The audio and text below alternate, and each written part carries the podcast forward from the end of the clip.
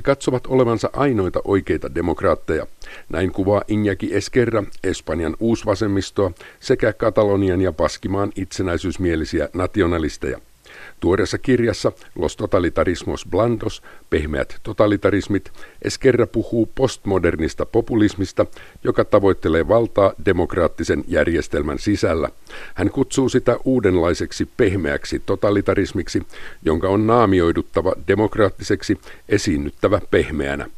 Espanjassa sitä hänen mukaansa edustaa vajaat kolme vuotta sitten syntynyt uusvasemmiston Podemos-puolue, joka oikeastaan on monista ryhmistä koostuva poliittinen suuntaus.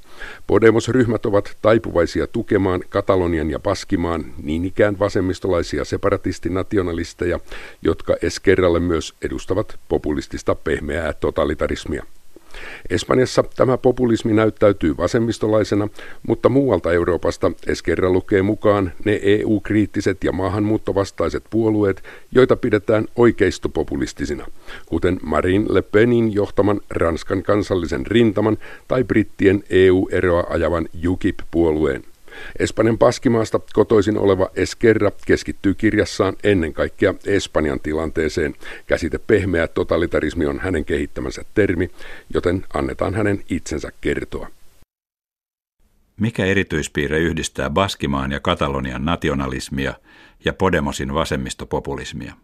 Eli niitä kolmea ideologista rakennelmaa, jotka kiivaimmin haastavat Espanjan perustuslaillisen järjestyksen ja ovat sen todellinen uhka. Selvimmin niitä yhdistää se, että niiden johtajat kaikki toistuvasti väittävät edustavansa puhdasta, aitoa, todellista demokratiaa. Eikä ole vain niin, että he pitävät omaa demokraattisuuttaan itsestään selvänä, vaan he kiistävät, että sama ominaisuus kuuluisi myös niille, jotka uskaltavat sanoa vastaan. He eivät pidä demokraattina ketään, joka ei tunne omakseen heidän haavettaan hajottaa valtio.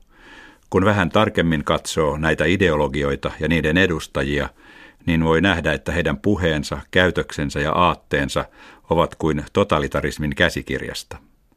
Eri asia sitten, ettei heillä ole samaa tuhovoimaa kuin klassisilla totalitarismeilla, sillä he elävät täysin erilaisessa ympäristössä kuin mikä oli se, joka salli klassisten totalitarismien kehittymisen.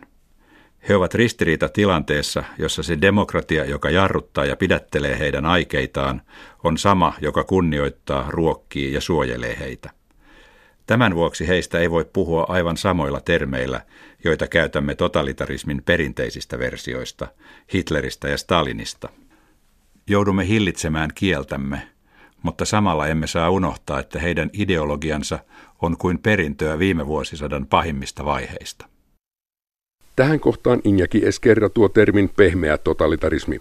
Hän viittaa yhdysvaltalaiseen politologiin Joseph Naihin, joka käyttää maansa nykyisestä ulkopolitiikasta käsitettä soft power, taktinen pehmeä vallankäyttö erotukseksi kovasta sotapolitiikasta. Eskerra korostaa, että pehmeä totalitarismi ei ole pehmeää sisällöltään eikä vaaratonta, vaan tekeytyy sellaiseksi. Se on pehmeää keinoiltaan, taktisista syistä, koska se tavoittelee valtaa demokratian oloissa. Pehmeistä totalitarismeista puhuminen ei ole laupeutta, myöntyvyyttä tai optimismia, vaan se on varoittamista totalitarismien kyvystä sopeutua ja säilyä elossa. Nestemäinen totalitarismi, heikko totalitarismi, pehmeä totalitarismi, ne vaikuttavat ristiriitaisilta käsitteiltä. Totalitarisminhan luulisi olevan vahvaa, kiinteää ja kovaa. Se oli kovaa silloin, kun se pystyi ottamaan valtaansa kokonaisia kansakuntia ja tallaamaan saappaansa alle miljoonia yksilöitä. Mutta sitä mukaan, kun nämä ideologiamallit ovat epäonnistuneet, on niiden paluu sellaisina kuin ne tunsimme, käynyt etäiseksi mahdollisuudeksi kehittyneessä maailmassa. Samalla niitä kantava virus on muuntautunut. Se on supistanut toiminta-alueensa ja vaikutuksensa heikkoihin demokratioihin, tai säröihin sellaisilla alueilla, joissa demokraattinen hallinto voi kaatua ylläpitäessään ja suojellessaan virusta. Myöhäisten totalitaaristen ideologioiden kutsuminen pehmeiksi ei merkitse niiden hyväksyntää, vaan sen paljastamista, mikä on vaarallista niiden sisällössä ja muodossa. Ne ovat pehmeitä, koska eivät voi olla kovia. Kovuus ei ole muotia. Ideologinen muovailuvaha ja hyvyyshyytelö ovat nyt niitä, jotka myyvät. Espanjan etnisen separatismin ja vasemmistopopulismin lahja aatehistorialle on demokraattisen totalitarismin keksiminen. He nimittäin käsittävät, että Euroopassa on toisen maailmansodan jälkeen omaksuttu arvoja, joita vastaan he eivät voi hyökätä. He tietävät, että nämä arvot ovat tulleet liian suosituiksi ja ohittamattomiksi. Siksi totalitarismin uusien populististen muotojen on kyettävä monopolisoimaan demokraattisen kulttuurin arvot, neutralisoimaan ne tekemällä niistä arvoja, jotka ovat kokonaan heidän. Espanjassa on esimerkkejä yrityksistä monopolisoida demokratia. Podemos-johtaja Pablo Iglesias sanoo, että koko poliittinen ja taloudellinen eliitti on kasti, jolta valta pitää ottaa pois ja palauttaa takaisin ihmisille. Ihmisiä tietysti edustaa Podemos, mutta se sai vaaleissa vain viidesosan ihmisten äänistä.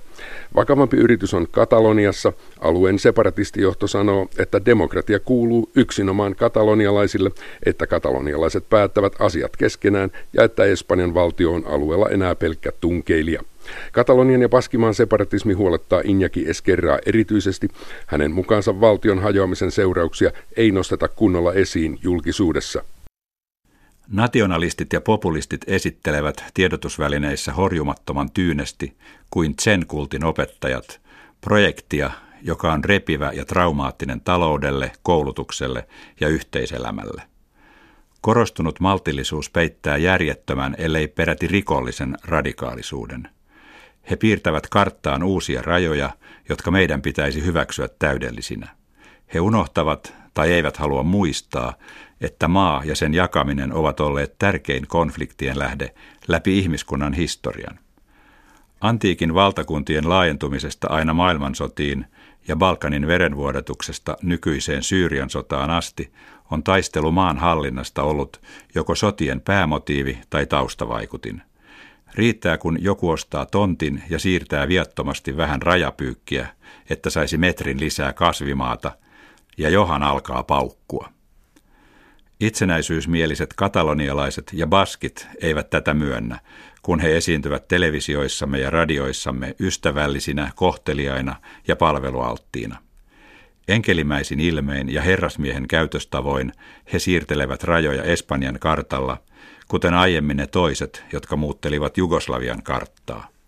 Haastattelija kuuntelee kunnioittavasti – Yksi demokratiamme ja tiedonvälityksemme ongelmista on, että liian usein poliittiset kohtalon kysymykset jäävät ulkoisen olemuksen varjoon. Haastattelijat kuuntelisivat kiinnostuneina, kunnioittavasti vaieten vaikka itseään Hitleriä, jos tämä asialliseen sävyyn selvittäisi valtiokäsitystään. Eskerran mielestä yksi tärkeä syy populismin etenemiseen on nykyinen tiedon välitys. Tietysti sosiaalinen media, mutta myös muut tiedotusvälineet, jotka internetin vuoksi ovat talousvaikeuksissa ja joutuvat siksi taistelemaan yleisön huomiosta. Uusvasemmiston Podemosin pääsihteeri Pablo Iglesias on mediamagneetti. Kolmisen vuotta tämä nuori poninhäntä tukkainen politiikan tutkija on ollut TV-keskustelujen tähtiesiintyjä – Vihaisesti ja värikkäästi hän syyttää eliittikastia korruptiosta ja pankkeja ahneudesta ja sanoo puolustavansa työttömiä, joilta katkaistaan sähköt ja viedään asunnot. Pablo Iglesias yksinkertaisesti on sulautunut modernin tiedonvälityksen tauottomaan konseptiin. Hän on kuin aikamme media, ei vaikene hetkeksikään eikä suvaitse hiljaisuutta. Kun hän ei ole TV-keskustelussa, hän on sosiaalisessa mediassa, joka on meidän päiviemme kyläaukio. Tauottomaan mediamalliin ei sovellu kukaan poliitikko, toimittaja tai kansalainen, joka julkenee pysähtyä muutamaksi sekunniksi pohtimaan esitettyä kysymystä. Darwinistinen realitylajien evoluutio poistaa hänet. Mutta Pablo Iglesiasin kaltainen toimija on laji, joka tässä selektiivisessä prosessissa omaa kaikki voittajan piirteet. Hän sopeutuu täydellisesti mediaan, eikä tarvitse hetkeäkään vastauksen miettimiseen. Hän on poliitikko, joka on sisällä niin sanotussa horisontaalisessa demokratiassa. Hän on pysyvässä kontaktissa seuraajiinsa sosiaalisessa mediassa, josta hän tekee demokraattisen järjestelmän instituutioiden jatkeen. Podemos haluaa suorapuheisesti muuttaa järjestelmän. Se kaavailee, että edustuksellinen demokratia korvattaisiin suorilla kansanäänestyksillä internetissä. Se muutos olisi perverssi sillä sosiaalisessa mediassa voi luoda kuviteltua todellisuutta. Jos tällainen fantasia toteutuisi, emme siirtyisi edustuksellisesta demokratiasta horisontaaliseen, emmekä pystysuuntaiseen, vaan aavemaiseen demokratiaan. Myös vihan kylvö on Injaki Eskerran mukaan tullut Espanjan politiikkaan. Katalonian separatistit luovat viholliskuvaa muusta Espanjasta, jonka he sanovat vuosisatoja ryöstäneen Kataloniaa. Uusvasemmiston Podemos taas viljelee ideologista vihaa kastiksi kutsumaansa valtaeliittiä kohtaan. Se on samankaltaista kuin vanha marksilainen luokkaviha, mutta sitä ei selitä talouskriisi, Eskerra kirjoittaa. Tämä vie meidät totalitarismin todelliseen ytimeen. Populismi on tuonut sen demokraattiseen Espanjaan. Ilman ideologista vihaa ei ole totalitarismia. Ja tämän elementin, vihan kanssa, on helppoa, ellei peräti väistämätöntä, päätyä totalitarismiin.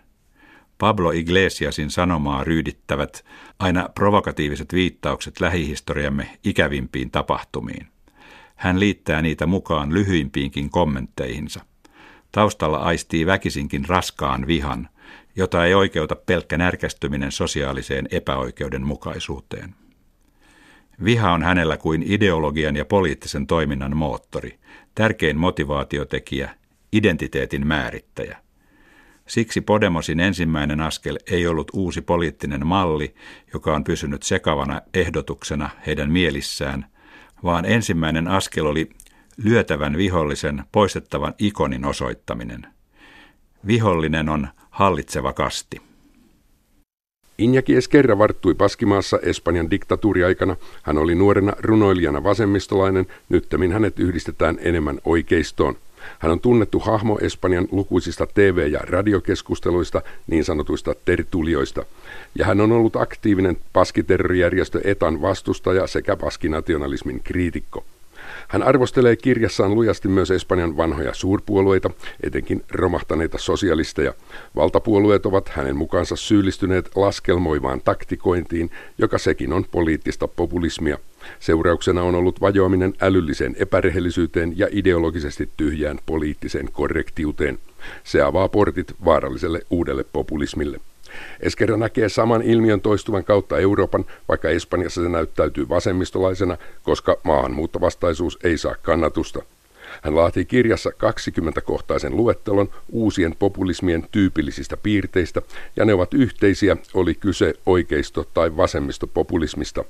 Luettelon pohjana hän on käyttänyt muun muassa natsisaksan propagandaministeri Josef Goebbelsin aikoinaan listaamia periaatteita – tässä eräitä keskeisiä kohtia Injaki Eskerran luettelosta nykypäivän eurooppalaisen populismin hahmottamiseksi. Se, missä nykyiset eurooppalaiset populismit poikkeavat vanhasta Goebbelsiläisestä koulukunnasta, on niiden syytösten todellisuuspohja. Kun Goebbels painotti propagandassaan todellisen vaikutelmaa, nykyiset populismimme hakevat jotakin todellista. Talouskriisi ja rakenteellinen korruptio, joita Espanjan Podemos käyttää sanomassaan, ovat todellisia. Samoin on todellinen se siirtolaisuusongelma, jota Ranskan kansallinen rintama käyttää muukalaisvihamielisessä ajattelussaan. Sen vuoksi huonoin ase populismia vastaan on kieltää se todellisuus, josta ne syyttävät. Eurooppalaisilla populismeilla on aina jokin todellisuuspohja, jokin klassisten sosiaalidemokratian ja kristillisdemokratian epäonnistuminen – jota populistit tulkitsevat ja vääristävät omaksi edukseen.